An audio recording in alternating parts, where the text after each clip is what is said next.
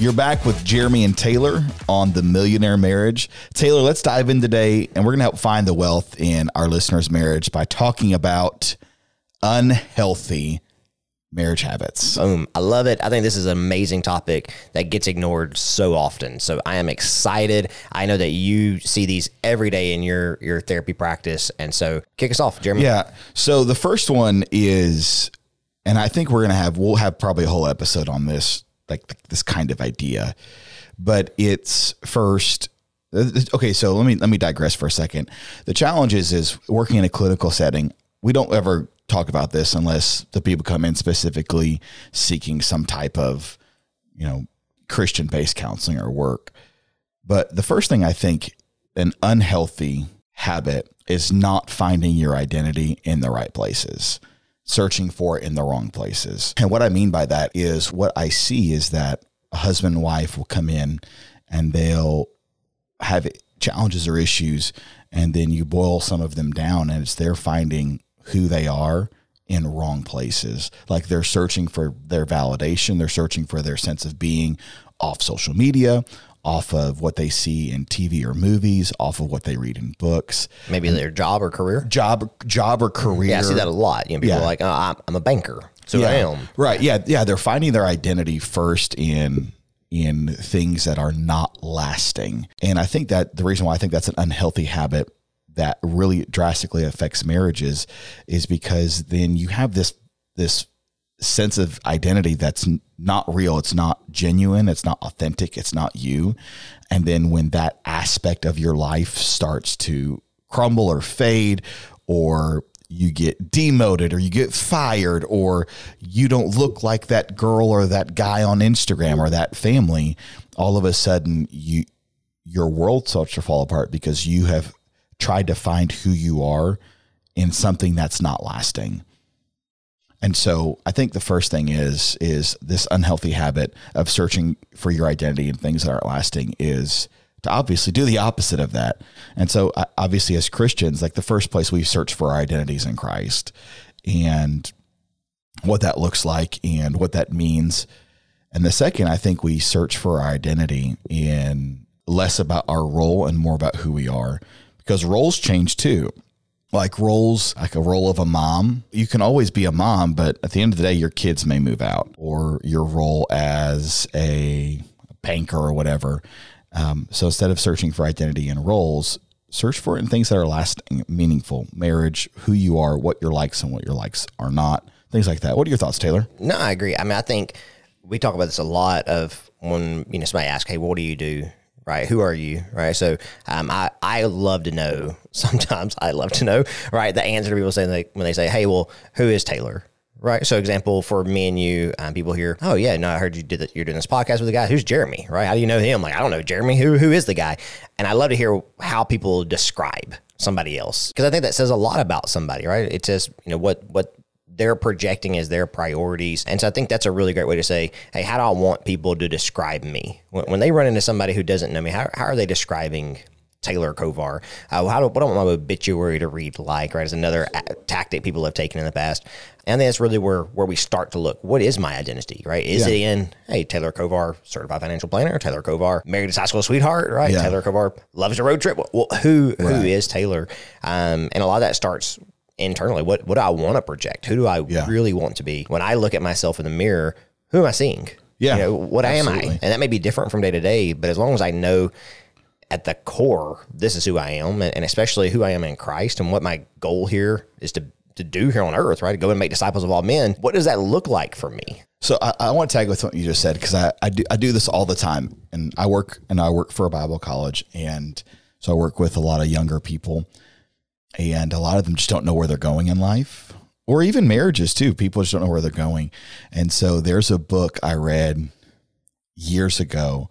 Um, it's called um, Living Forward by Michael Hyatt. But they start off with write your write your eulogy, which for a lot of people that sounds super morbid. Oh yeah. But the idea is like, who do you want people to know you are? Yeah.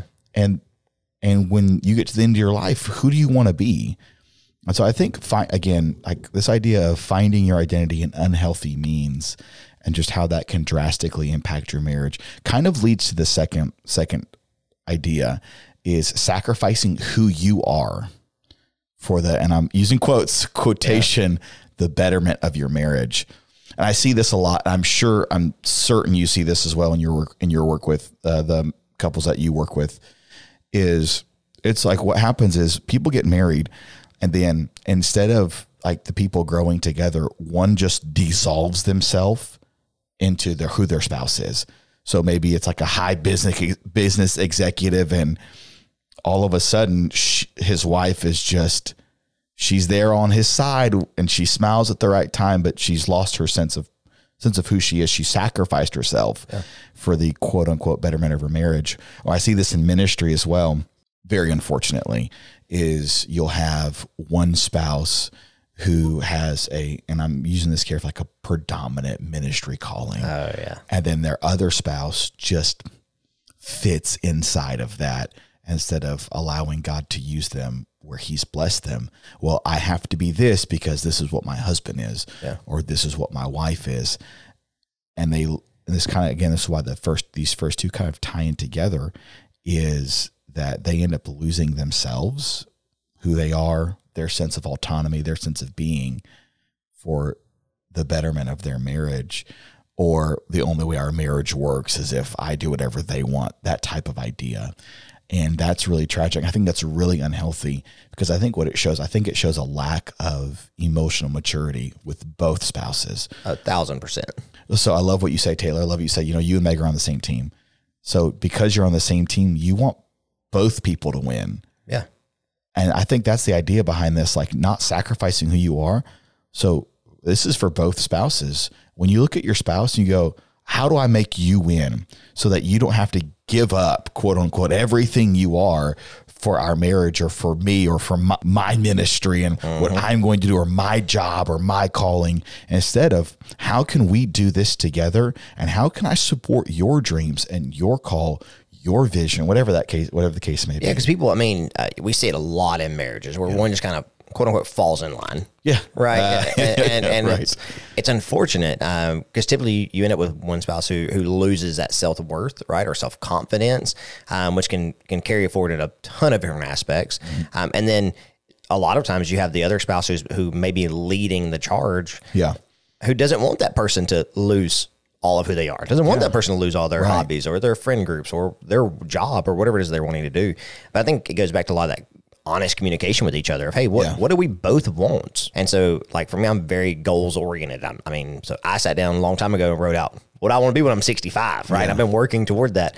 And so Megan and I work together on a lot of those of saying, hey, where do, where do we want to be? Yeah. At the end of the day, I don't, I don't, it's not ever where I want Taylor to be. Yeah. So where do I want, where do I want we, where do I want Taylor and Megan to be and our yeah. family um, and our kids? And that takes a very dynamic, it takes work. Yeah. It takes uh, oh, work. absolutely. Um, and it takes a lot of a conscious effort to make sure that there's not one person just leading the charge. Yeah. So I want to throw an idea and see what your thoughts are on it, Taylor. So, and we've we've done a whole episode on it, and I think this could be like an antidote to not allowing your spouse to lose who they are. Is how do I make my spouse's dream come true? Like how how if I look at like my if I look at Erica, so she's and she calls it an investment. So she's sacrificed a lot. I say us put me through grad school. Yeah. And a lot of time, a lot of energy, a lot of money. She calls it an investment, and it has been an investment to our family. But she's looked at me and say and says, "Well, how can I make your dreams come true?" But then my response then is, "Okay, babe. Well, how can I make your dreams come true too? Because this marriage is about us, not about me, not about Jeremy the MFT, but about the two of us and what we feel God has called." us to do. Taylor, I remember this. This was crazy. So when I first started clinical work in Houston, I was working with my supervisor and this was like the interview. So I wasn't even working there. It was just the interview. And at the time we were we were pastoring a local congregation and I mentioned that we were pastoring. And the lady looked at me, she goes, What do you mean? I said, like like we're a team, like we do this together. And she said, I did not expect that from you. Hmm. And I was like, what'd you expect? She goes, well, she goes, a lot of people that are in your area are not that connected with their spouse, don't have that kind of idea. And she said that's just really refreshing to hear that you guys are doing this as a team. And that's the idea behind this not sacrificing who you are, but rather growing and becoming a cohesive unit to where the two of you are doing whatever it is, not where one has to lose who they are. I hate to say this, but I see it like I have to lose who I am so that my spouse can succeed. Why can't you both succeed? Why can't you both fulfill each other's dreams?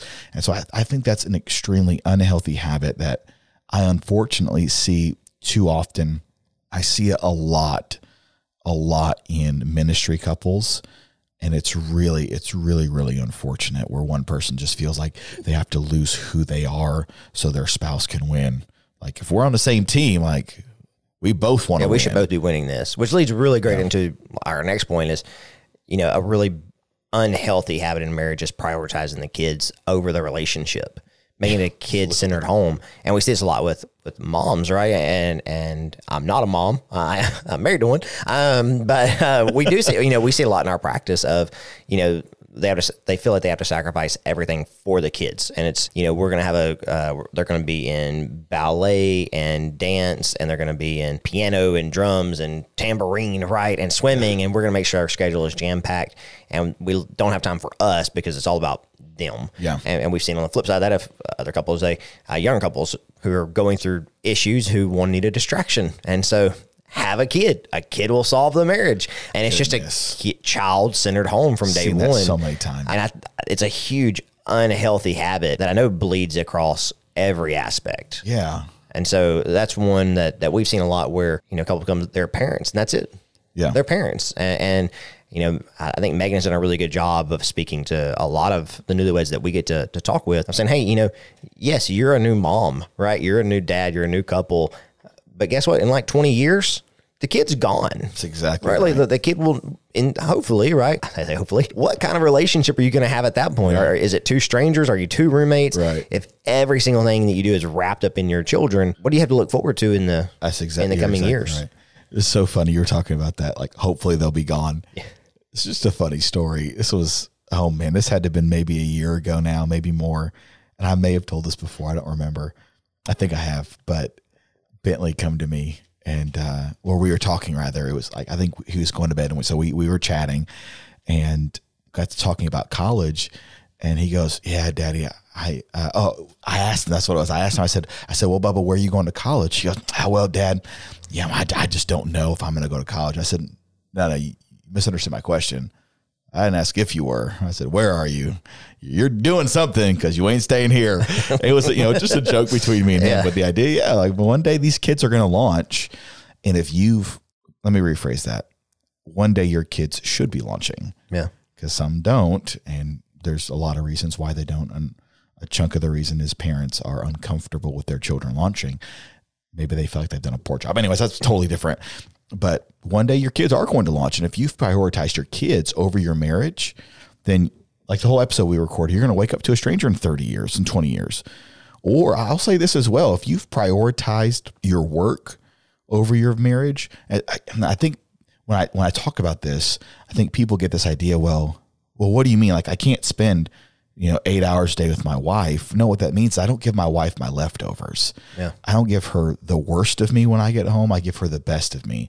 I'm saving the best of who I am, my best energy for my spouse, not prioritizing my work, my kids, and you're exactly you're exactly right when you talk about child centered homes. And it was so funny you said that because uh, last night, um, I guess for fun, I just read academic journals.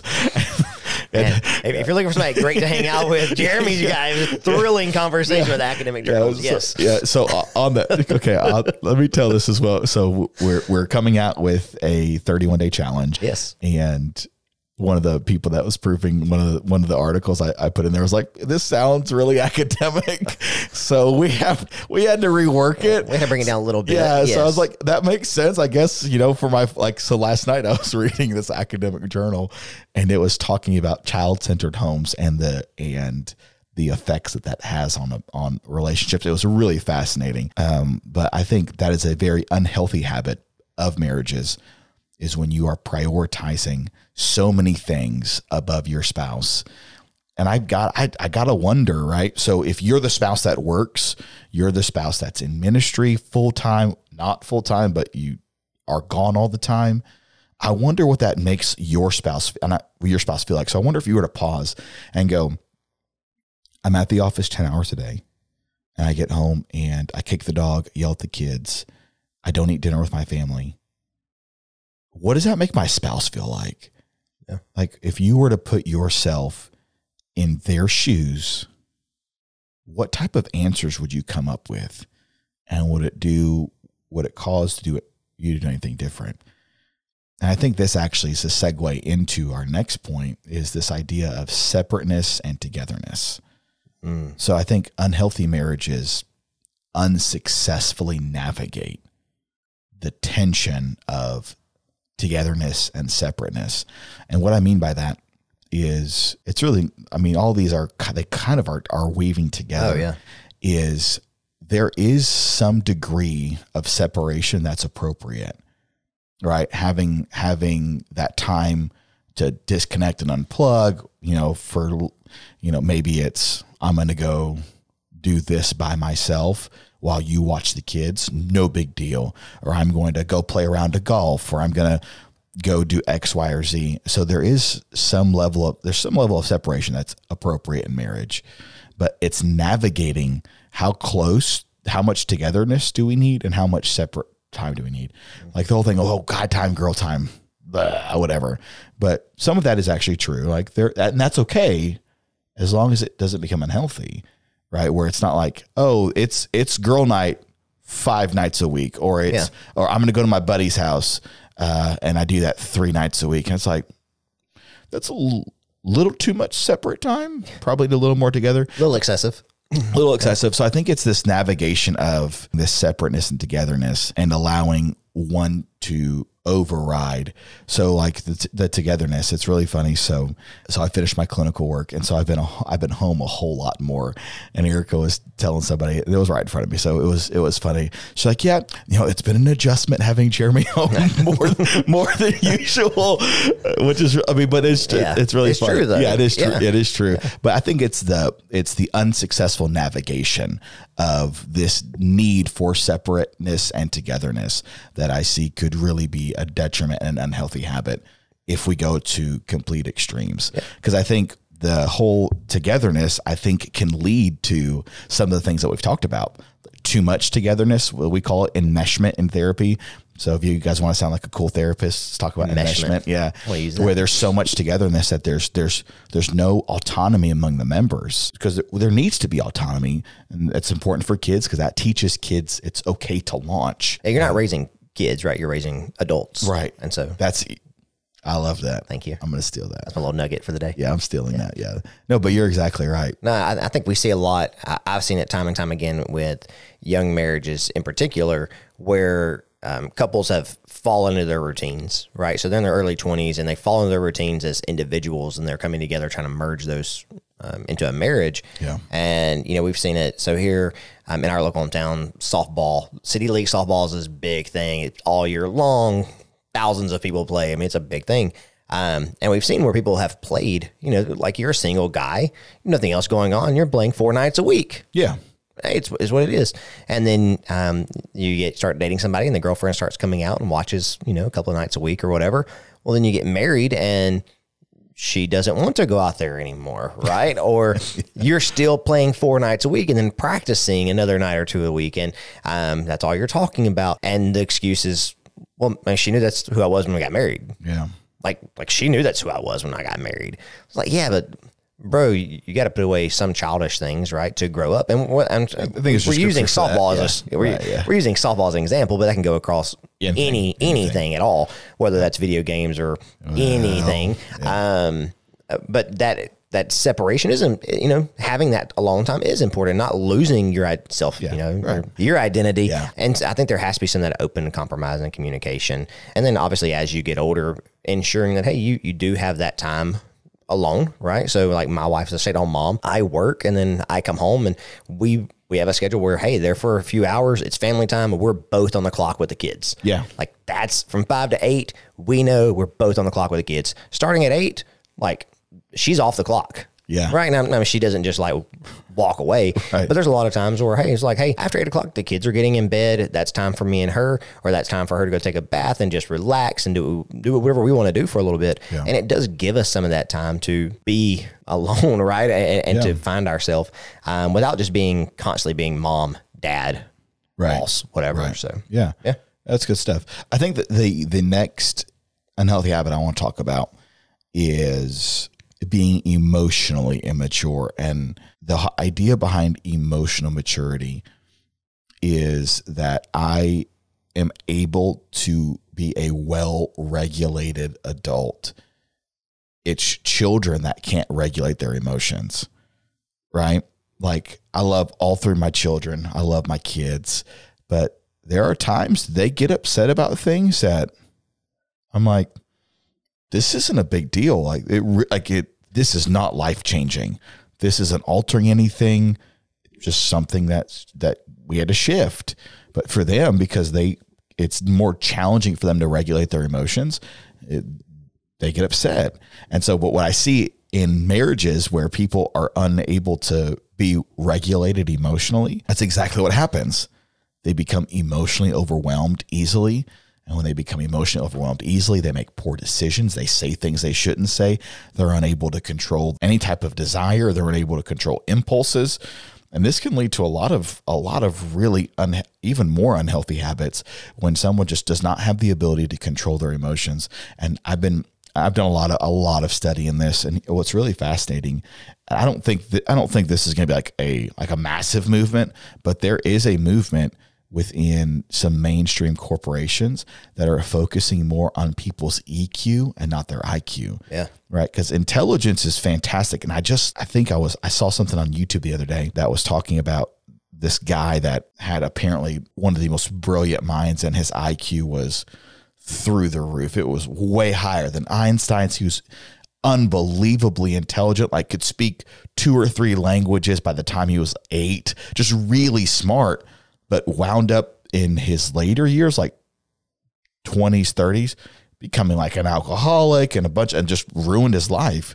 IQ is great, but if you don't know how to control the emotional aspect of you, mm-hmm. no matter how much IQ you have. And so this is the, the idea behind this being an unhealthy habit is when I fall into the habit of not regulating my emotions or not growing emotionally, then I end up giving way to impulses or behaviors, attitudes that are just not healthy for a marriage. Yeah, and we see that a lot. I mean, I think now when we when we look at this generation in particular, right? Um, we see a ton of where people just don't have a lot of emotional. Um, they're, emotionally immature, and so you know they tend to just continue to linger on the things that they did when they were teenagers.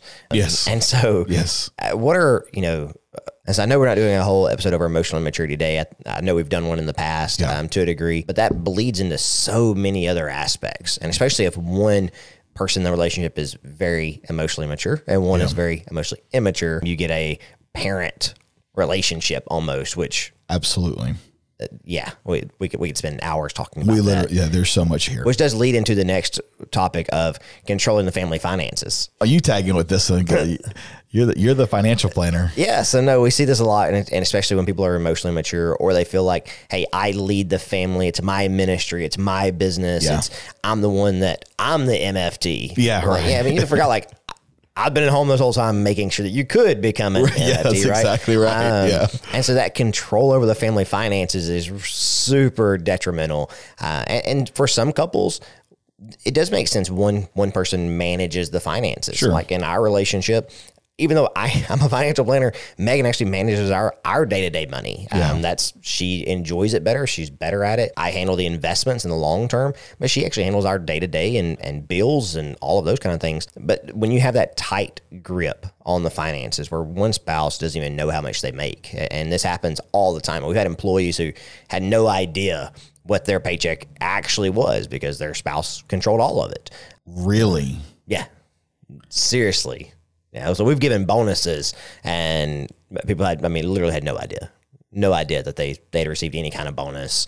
Had a rough idea maybe what they made, but had never actually seen their deposit. Didn't have access to the bank account. Didn't have access to anything. Whoa. They would just come home, spouse would take their credit card, or they'd go get gas, and the credit card would be shut off. Um, Whoa. Whoa. all because the other spouse didn't like what they were doing. that's, that's like a whole nother level. It is, but we see it, it. We see it a lot more than we than we don't see it. Unfortunately, I think it. I think if you are a, if you're a control freak, if you are someone that has to be in control, my my question is where is that? Where did that come from?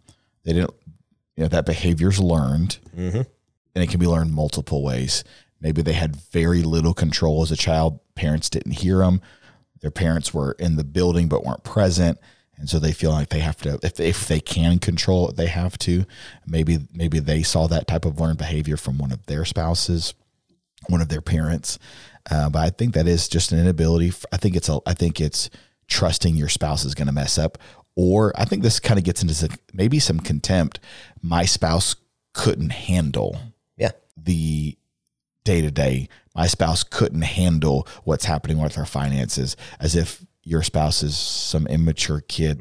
And that, that to me is just, that goes to this whole other level of, we we see that a lot with our entrepreneur clients. Uh, where they, they own their own business or they have even a ministry, right? They have their own ministry. We see it a lot in that because usually we see one one spouse runs the business, right? And is taking care of all of it. And if you've been a business owner, if you've done any kind of investing in in anything, you know, sometimes those investments don't work out. They just don't, right? Um, I had an interview yesterday with with somebody who said, you know, they spent years and years perfecting their craft, moving in this direction. They were going to be like a magazine publisher or something.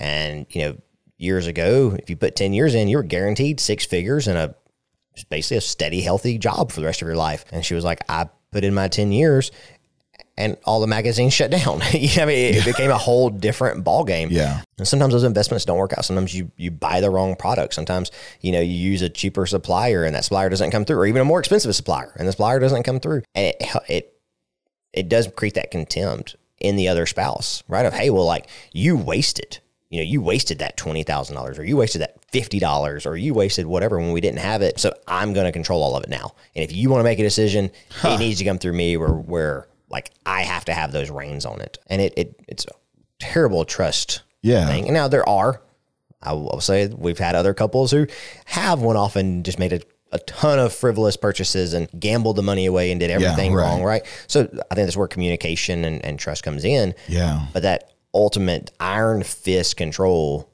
is not help. It's, it's an unhealthy habit. Yeah. So.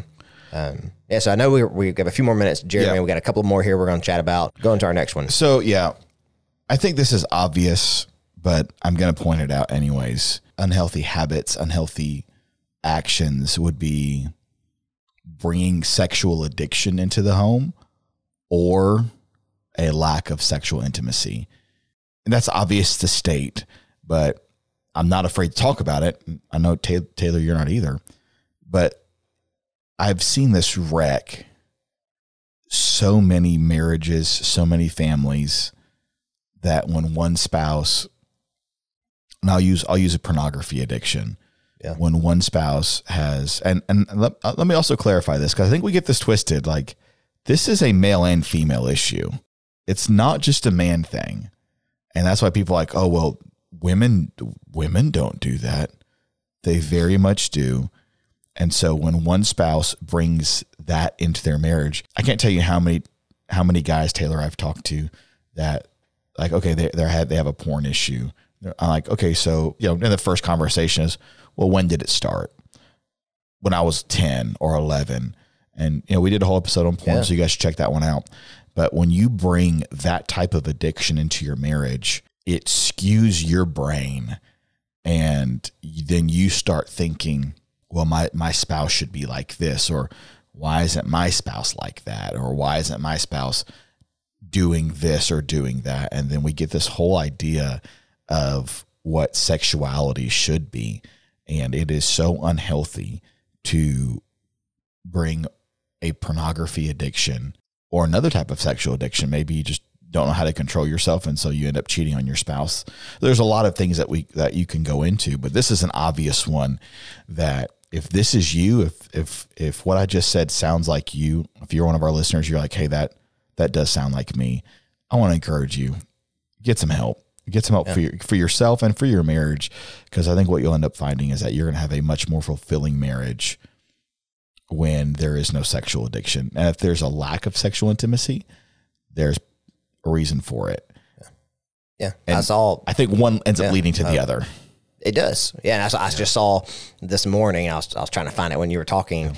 Uh, somebody had posted a little screenshot thing and, it basically said, um, you know, if you spend every night looking at other women on Instagram and you don't know why you can't, why you're not being sexually fulfilled in your home, there's your answer. Absolutely. Like it, it was just 100%. black and white, blunt. Um, and, and we see that, and we've done social media talks, and I yeah. know that'll continue to be a, something we discuss because it is so devastating. Absolutely. Um, whether it is hardcore pornography or softcore pornography yeah. or it's whatever they post on Instagram yep. and TikTok. Yep. When you're constantly putting those things in front of your eyes, and uh, not even pornography, whether it's the mommy bloggers with the perfect life or yeah. the guys that make a million dollars living in fantasy land. It's a fantasy land. Yeah, living in fantasy it's land. It's an extreme unhealthy habit. And I can't tell you how many young couples that we talk to that their issues all face back to that. We're in the middle of it and they're like, well, I mean, if, if you've seen the blonde so and so on on Instagram, right? Or if you, you know, if he was just more like Bob from this show. And, like, hey, maybe you should stop watching those shows. Remember, let's yeah, start there. Absolutely. Let's turn it off. Like you can, yeah. un, there's an unfollow button. Yeah. Um, there's a hide. There's a block. You know, stop putting those things in front of your eyes. And I think that leads to a lot of our unhealthy habits. Is we look and say we're always comp- comparing ourselves. Yeah. You know, if if I kept my priorities at home, the priorities, I think we get there. And so um, one of that is is we look on Instagram, right? And we, or and even as a couple, we may say, hey, you know, I'm really looking forward to this vacation.